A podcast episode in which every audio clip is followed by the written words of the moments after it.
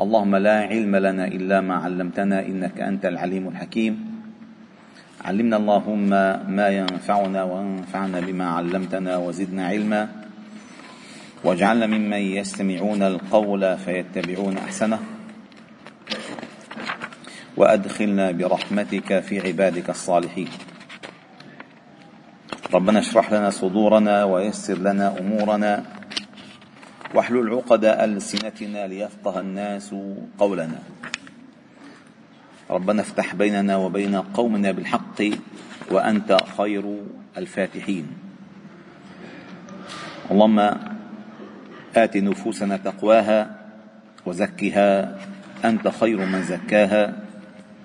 أنت وليها ومولاها. وبعد أيها الأحباب الكرام فلا نزال معكم في قراءة هذا السفر هذا الكتاب المهم الموسم بعنوان الشفاء بتعريف حقوق المصطفى صلى الله عليه وسلم. وقد تحدثنا لكم بالأمس عن ترجمة الإمام القاضي عياض وعن حياته وعن شيوخه وعن نشأته وعن رحلته وعن محنته وعن ممارسته للقضاء وعن شهادته. كيف رزقه الله تعالى الشهادة كشيخه ابن سكرة أبو علي الصدفي. ويتبين لنا من خلال ما فهمنا من سيرته أنه كان صابعا بالحق وإن كان متقلدا لأهم منصب في الدولة بعد بعد الخلافة. بل بعض العلماء قالوا وهذا شيء ملمح مهم جدا ليس هناك في الدولة الإسلامية منصب أعلى من الخليفة إلا القاضي لأن القاضي يسائل الخليفة. وكم من الخلفاء وقف أمام القاضي. وقصة القاضي شريح مع أمير المؤمنين علي بن أبي طالب مشهورة. وقف ورفض أن يقال له أمير المؤمنين فهو الآن في خصومه. علي بن أبي طالب. فهو تقلد أعلى أعلى أعلى المناصب ولكنه كان لا تعني له شيئا هذه المناصب. بل كان يعتبرها منصة لتبليغ دين الله. لذلك كما ذكرت لكم مات فقيرا وعليه خمسمائة دينار. وقد قال الإمام الشافعي من عمل بالقضاء فاغتنى فهو سارق. عمل بالقضاء فاغتنى فهو سارق. لأن الحق لا يترك لك صاحبا.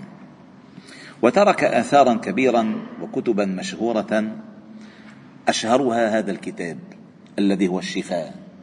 حتى قال عنه الأئمة لولا الشفاء ما عرف القاضي عياض. فهذا الكتاب هو الذي شهر الإمام القاضي عياض وعرف الناس به لحسن قصده لتعريف الناس بحقوق النبي صلى الله عليه وسلم. وعنده كتب لن أذكرها جميعا ولكن سأذكر أهم الكتب الأساسية التي عنده. عنده كتاب وأغلب كتبه لا تزال مخطوطة أغلبها لا تزال مخطوطة. أي لم تخرج لم تخرج بعد إلى العلن. كتاب الغنية في ترجمة مشايخه وقد زاده عن مئة شيخ التقى بهم. وكما قلت أنه لم أنه لم يذهب إلى الشام ما خرج إلا إلى بلاد الأندلس إلى قرطبة وبلنسيا وهذه المناطق. وكتاب التنبيهات المستنبطة على مشكلات المدونة والمختلطة في فقه الإمام مالك وكتاب اسمه جامع التاريخ تاريخ الأندلس وكتاب لا هذا الكتاب يكون موجود بس ليس موجودا إلى الآن. اسمه مشارف الأنوار على صحيح الآثار وهو تعليقاته على كتاب الموطأ والبخاري ومسلم. وكتاب اسمه إكمال المعلم أو إكمال المعلم في شرح صحيح الإمام مسلم. كذلك لم يوجد. وعنده كتاب مهم جدا كذلك لم يخرج إلى الآن اسمه المقاصد الحسان فيما يلزم الإنسان. المقاصد الحسان فيما يلزم الإنسان وتضمن شرح حديث جبريل عليه السلام. لأن هذا جبريل أتاكم يعلمكم دينكم. هذه الكتب إجمالا كلها لم تظهر إلى الآن. وما اشتهر إلا كتاب الشفاء بتعريف حقوق المصطفى صلى الله عليه وسلم. وقال عنه الإمام الذهبي في ترجمته ارجعوا ارجعوا إليها قال الإمام الحافظ. وقال عنه ابن كثير الإمام في شتى العلوم. وقال عنه ابن الأبار الأندلسي مفخرة الأفق وصدر العلماء. وقيل في مدح كتابه كل حاول الدواء ولكن ما أتى بالشفاء إلا عياض. كل حاول الدواء ولكن ما أتى بالشفاء إلا الإمام عياض. وكان كما ذكرت لكم كان قمة في الأخلاق. قمة في الأخلاق. لأن فعلا الإنسان إذا كان إذا لم تكن صلته بالدين والسيرة لا تثمر أخلاقا فلا صلة له بالدين أصلا أبدا. والنبي صلى الله عليه وسلم يقول أقربكم مني مجلسا يوم القيامة أحاسنكم أخلاقا الموطؤون أكنافا الذين يألفون ويؤلفون ولا خير في من لا يألف ولا يؤلف. فبما رحمة من الله لنت لهم. وكان كما قال تلميذه ذكرت لكم البارحة باب التذكير قال كان القاضي عياض كالتمرة. كلما لاكها الإنسان ازدادت حلاوة. سبحان الله. فذكرت لكم هذه المقدمات وشرعنا بقراءة الكتاب والآن سنتركه هو رحمه الله تعالى في أن يشرح لنا خطة هذا الكتاب. قال قال ولما نويت قال رحمه الله تعالى أبو الفضل القاضي عياض قال ولما نويت تقريبه ودرجت تبويبه ومهدت تأصيله وخلصت تفصيله وانتحيت حصره وتحصيله ترجمته بالشفاء بتعريف حقوق المصطفى صلى الله عليه وسلم وحصرت الكلام فيه في أربعة أقسام. القسم الأول إن هو الكتاب أربع أقسام. القسم الأول في تعظيم العلي الأعلى لقدر هذا النبي صلى الله عليه وسلم قولا وفعلا. وتوجه الكلام فيه في أربعة أبواب. من يذكر؟ من يذكر كم باب الكتاب وكم فصل الكتاب؟ نعم. 12 باب. كم فصل؟ 79 باب فصلا ويعني استنبط ذلك أراد أن يعني يجعل تبويب أو تفصيل الكتاب على عدد شعب الإيمان وتبويب الكتاب على عدد عدة الأشهر 12 شهرا. هذا توفيق من الله تعالى. سبحان الله أنا زرت مسجدا في جاكرتا اسمه مسجد الاستقلال. وهذه إشارات. أنشئ هذا المسجد في ساحة الاستقلال وسموه سموه بالاستقلال لأن كانت هولندا تستعمر تستعمر أو تحتل تحتل أندونيسيا وتريد أن تحول دينها إلى دين آخر. فعندما اندحرت فلول الهولنديين عندما اندحرت فلول الهولنديين وكان مقر الحكم في ميدان آه، جاكرتا. هدم ميدان الحكم. وبني مسجد ضخم. زرته انت قد زرته. اسمه مسجد الاستقلال. بدون مبالغة بدون مبالغة. العمود اللي بقلبه ما بين العمودين. العمود اللي بقلبه قد ما بين العمودين. فيه ستة أعمدة. وخمسة طوابق ومئذنته تسعة وتسعين نافذة. فسألت المدير يشرح لنا هو المدير قال نعم أردنا بهذه الأعمدة الست أركان الإيمان الست والطوابق خمس أركان الإسلام الخمس والتسعة وتسعين نافذة أسماء الله التسعة وتسعين. حتى تترسخ الهوية في أهل إندونيسيا وتندحر ثقافة الهولنديين عن عن جاكرتا. فسموه الاستقلال. فهناك تبويب. في المت... الباحة ودون متخط فهناك تبويب مقصود لذلك آه، تراجم البخاري رحمه الله عملوا له رسالات. أنه شو الفقه في التبويب فقه فقه عظيم. فهو هذا نفسه. توفيق من الله تعالى. فقال وتوجه الكلام فيه في أربعة أبواب. الباب الأول في ثنائه تعالى عليه أي ثناء الله تعالى عليه. وإظهار عظيم قدره لديه وفيه عشرة فصول. يعني الباب الأول في عشرة فصول.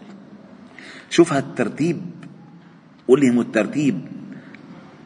الباب الثاني في تكميله تعالى له المحاسن خلقا وخلقا. خلقا وخلقا. وقرانه أي جمعه. الاقتران الجمع. وقرانه جميع الفضائل الدينية والدنيوية فيه نسقا. وفيه سبعة وعشرون فصلا. ومن أجمل ما يمكن من أجمل ما يمكن أن تسمع وصفا للنبي صلى الله عليه وسلم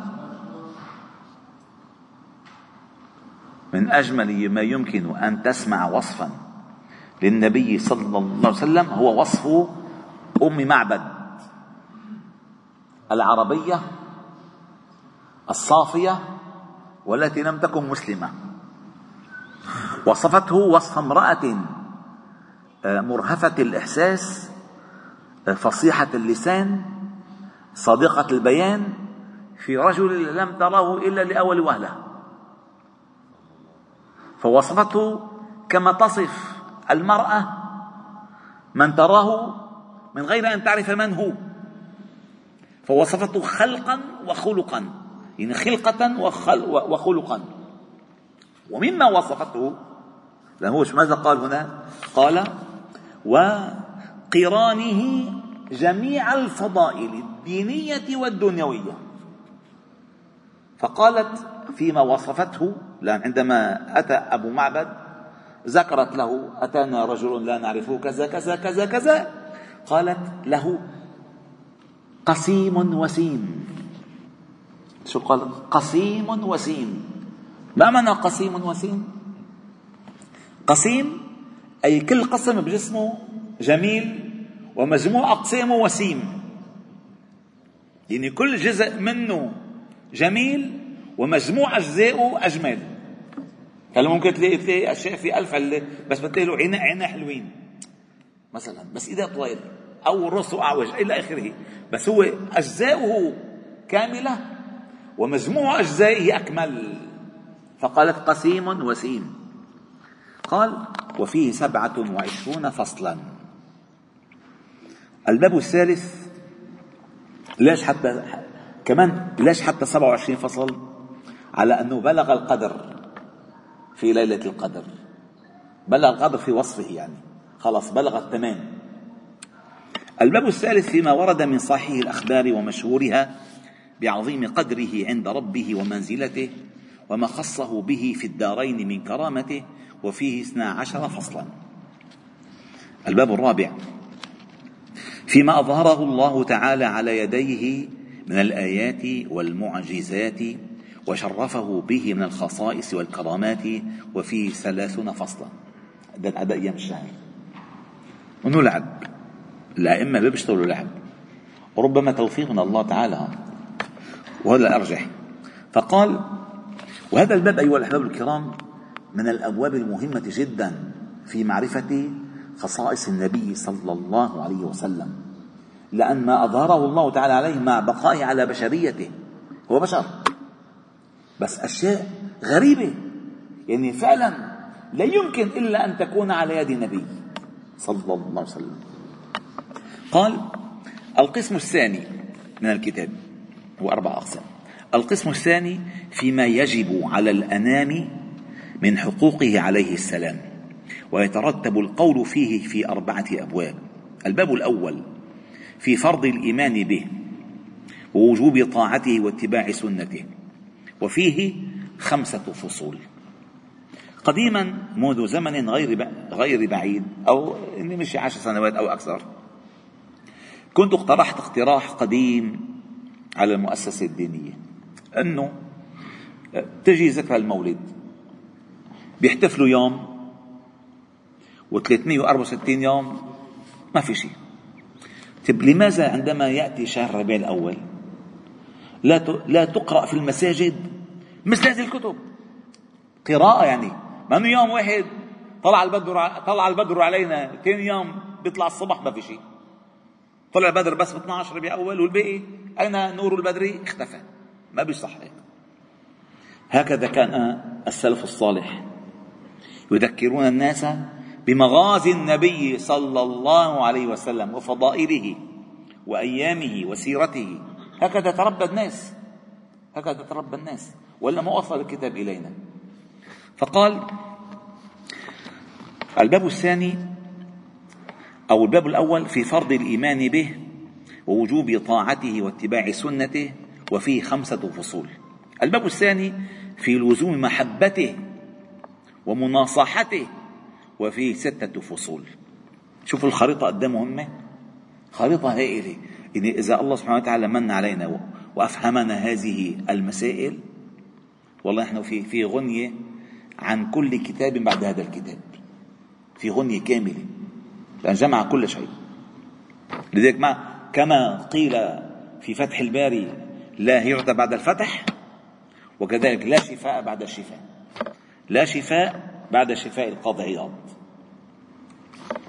قال الباب الثاني في لزوم محبته ومناصحته والفصول الباب الثالث في تعظيم أمره ولزوم توقيره وبره وفيه سبعة فصول. الباب الرابع في حكم الصلاة عليه والتسليم وفرض ذلك وفضيلته وفيه عشرة فصول. لا سمع عشرة فصول من صلى علي مرة صلى الله عليه به عشرة.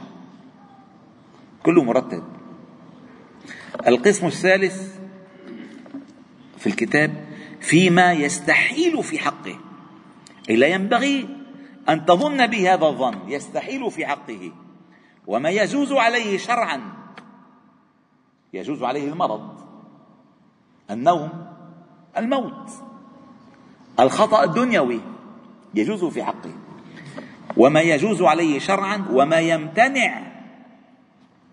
ويصح من الأمور البشرية أن يضاف إليه.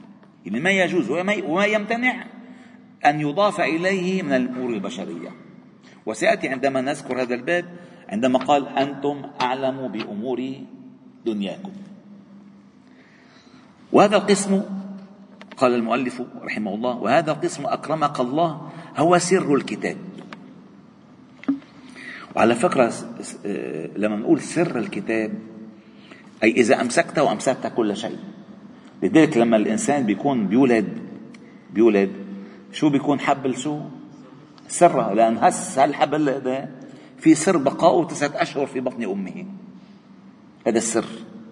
هذا السر. فعندما تفهم سر الكتاب تفهم مضمون الكتاب. قال وهذا القسم هو سر الكتاب ولباب ثمرة هذه الأبواب. وما قبله له قواعد. والتمهيدات والدلائل على ما نورده فيه من النكت والبينات وهو الحاكم على ما بعده. يعني جعله بالنص آه، اللي قبله ممهد له واللي بعده حاكم لما قبله. قال والمنجز من غرض هذا التأليف وعده. أي ما أردناه من إيفاء هذا الوعد تجده في هذا الكتاب. وعند التقصي لموعد لموعدته والتفصي عن عهدته يشرق. ما معنى يشرق؟ يعني بغص بالشرق فرق بين يشرق ويشرق. يشرق تسمى الشرقة آه شرطة مات. قال أي ما فيه في هذا الكتاب يشرق صدر العدو اللعين. ويشرق قلب المؤمن باليقين. وتملأ أنواره جوانح صدره ويقدر ويقدر العاقل النبي حق قدره. ويتحرر الكلام فيه في بابين. الباب الأول فيما يختص بالأمور الدينية ويتشبث به القول في العصمة وفيه ستة عشر فصلا. الباب الثاني في أحواله الدنيوية وما يجوز طروؤه عليه من الأعراض البشرية وفيه تسعة فصول. والقسم الرابع آخر قسم بالكتاب في تصرف وجوه الأحكام أي كيف تكون الأحكام على من تنقصه أو سبه عليه السلام. إن شانئك هو الأبتر. قال والذين يؤذون رسول الله لهم عذاب أليم. قال في تصرف وجوه الأحكام على من تنقصه أو سبه عليه السلام وينقسم الكلام فيه في بابين. الباب الأول في بيان ما هو في حقه سب ونقص. يعني اوقات الإنسان بيكون يعني حكي كلمة وهي هالكلمة هذه هو في حقه انتقاص من عليه وسلم لا يصح أن يقال. ابدا. فمثلا هلا الدارج الدارج عند المستشرقين وللأسف عقول العقول الضعيفة عند الرجال والنساء بيسرسلوا فيها أن النبي صلى الله عليه وسلم تزوج ابنة ابنة تسعة سنوات طفلة. عائشة المرضانة وهذا حديث صحيح. تزوجها هو قالت وأنا بنت تسع ولبست عنده تسع ومات عنها ابنة من ثمانية عشر سنة. يعني أول صبايا توفي صلى وهي أحب النساء إليه الكلام في ذلك سواء الكلام كما قال المنافقون في عرضه هذا الكلام ما بيجوز أبدا. أما هذا الكلام أنه يا أخي معقول يتزوج وحدة هيك العمر هذا تنقص. وهذا لا يجوز أبدا. لماذا لا يجوز؟ لأن أعدى أعدى أعدى أعدى أعدى للآخر أعدائه عندما فعل ذلك ما ما تكلم في ذلك أبدا. تصور العداوة قد سيئة إلى الآن. تتنقص من ذلك؟ وكانت أحب النساء إليه بل وكانت أعلم النساء؟ وكانت تعد من علماء الصحابة الكرام. وزوجها الله تعالى في سمائه. أراه الله تعالى إياها أنه هو زوجه إياها. فبعد كل هالبيان ويتحدث كلام في من قصى منه فيكون لحقه الأحكام في محق من تنقص منه. غير ما سبه هو لما بيحكي ما سبه هو تنقص منه. يعني أراد أن يلمز منه وهذا لا يجوز أبدا. وعلى فكرة النبي صلى الله عليه وسلم ما تزوج بكرا غيرها. ما تزوج بكرا غيرها. ما تزوج أحدا إلا هي بكرا. وتزوج ستا بعدها. وكلهن أكبر منها بكثير. ولكن كان كل زواج من امرأة لها قضية ولها حكمة. فقال بيانه ما هو في حقه سب ونقص من تعريض أو نص وفيه عشرة فصول. الباب الثاني في حكم شانئه أي محتقره والعياذ بالله ومؤذيه ومنتقصه وعقوبته. يكفي أن الله تعالى قال إن شانئك هو الأبتر. شوفوا الله سماه محمدا أي ليس بمذمم. ما أحد يستطيع أن يذمه وما أنت بملوم. ما أنت بملوم؟ قال وعقوبته وذكر استتابته والصلاة عليه إذا مات يعني ووراثته وفيه عشرة فصول. وختمناه ختم الكتاب وختمناه بباب ثالث جعلناه تكملة لهذه المسألة ووصلة للبابين اللذين قبله في حكم من سب الله تعالى وسب رسله وملائكته وكتبه وآل بيت نبيه صلى الله عليه وسلم وصحبه. واختصر واختصر الكلام فيه في خمسة فصول وبتمامها ينتجز الكتاب وتتم الأقسام والأبواب. ويلوح أي يلوح الكتاب. ويلوح في غرة الإيمان لمعة منيرة. إن هذا الكتاب بعدما أن تمت أقسامه وأبوابه وفصوله يلوح في غرة الإيمان على جبينها لمعة منيرة. في من؟ فهم الكتاب. وفي تاج التراجم درة خطيرة. تزيح كل لبس وتوضح كل تخمين وحدس. ويشفي صدور قوم مؤمنين ويصدع بالحق ويعرض عن الجاهلين وبالله تعالى لا إله سواه أستعين والحمد لله رب العالمين.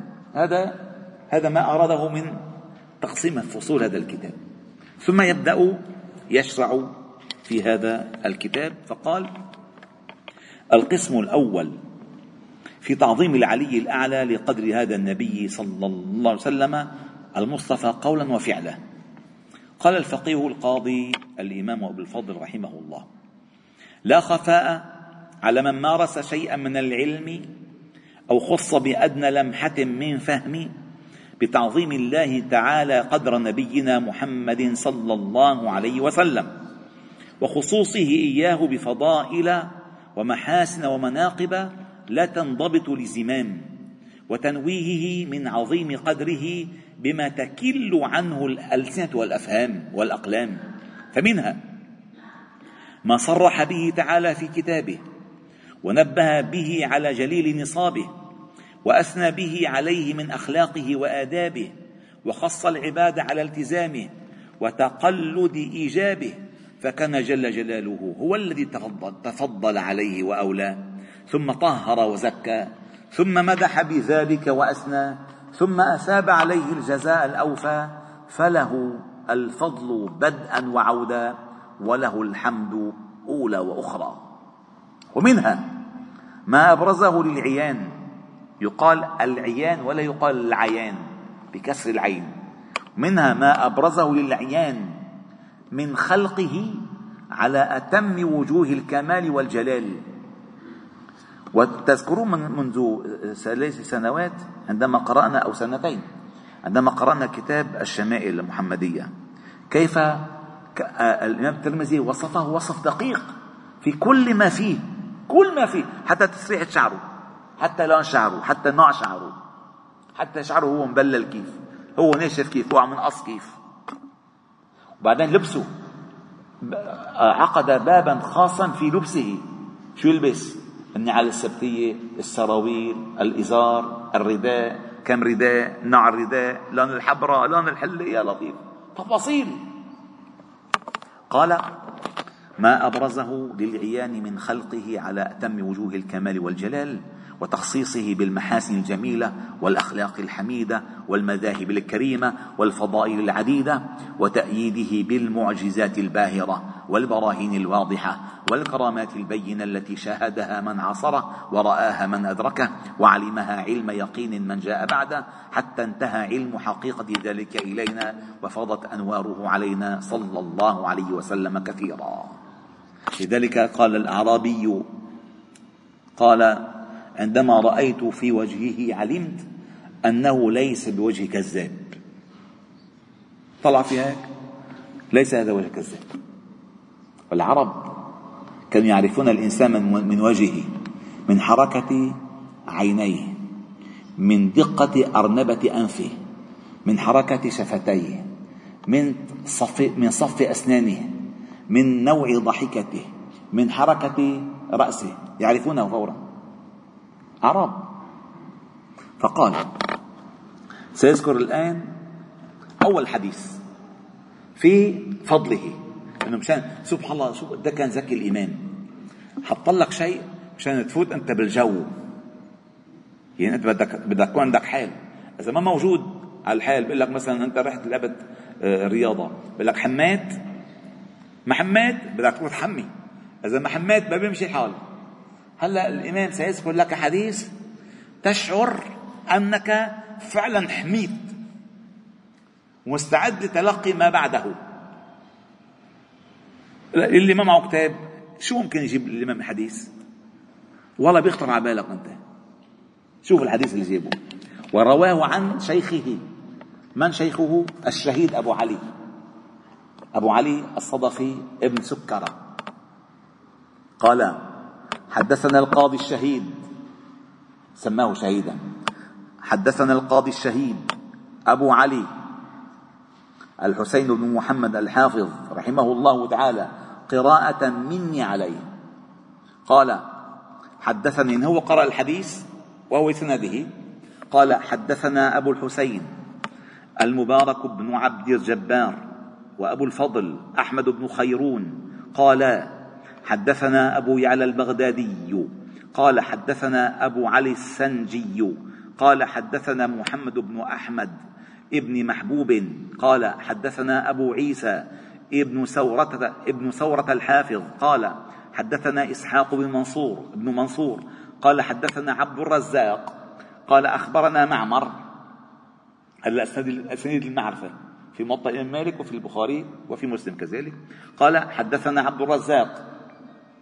أخبرنا معمر عن قتادة عن أنس رضي الله تعالى عنه أن النبي صلى الله عليه وسلم ركزوا الحديث ده مهم. أن النبي صلى الله عليه وسلم أوتي بالبراق ليلة أسري به بده يركب عليها مشان ينتقل من المسجد الحرام إلى المسجد الأقصى. قال أوتي بالبراق ليلة أسري به ملجما مسرجا.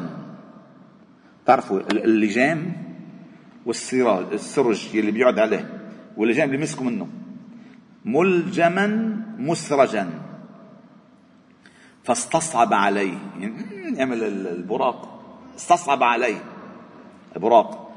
فقال له جبريل عليه السلام أبي محمد تفعل هذا صلى الله عليه وسلم؟ قال فما ركب أحد أكرم على الله تعالى منه. فقال فارفض عرقا. البراق عمل هيك وبلش يعرق. يعني انتبه لحال البراق شو صار فيه؟ لما ركب هذا المرتكب المرتقى الصعب. انظر إلى حالك معه. نحن الآن سندخل عالم الهدي النبوي الشمائل الأخلاق الفضائل آه، آه، الخلقة حياته وصفه. فاوعى تستصعب عليه المسألة بالعكس لأن لن نسمع لن نسمع سيرة أحد أكرم منه صلى الله عليه وسلم. ولن نسمع وصف بشر أجمل منه. ولن تشنف آذاننا أخلاقا أكرم منه أبدا. فلذلك قال فلننسجم ولنستعد لهذا جبريل. قال أبي محمد صلى الله عليه وسلم. تفعل هذا؟ ما بتعرف مين مين بده يركبك الآن؟ قال فما ركبك أحد أكرم على الله منه. فقال فارفض عرقا.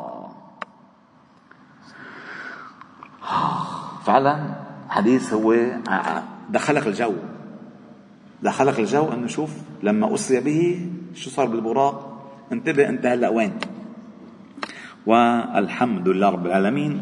سبحانه وبحمدك نشهد أن لا إله إلا أنت نستغفرك ونتوب إليك وصلي وسلم وبارك على محمد وعلى آله وأصحابه أجمعين. والحمد لله رب العالمين.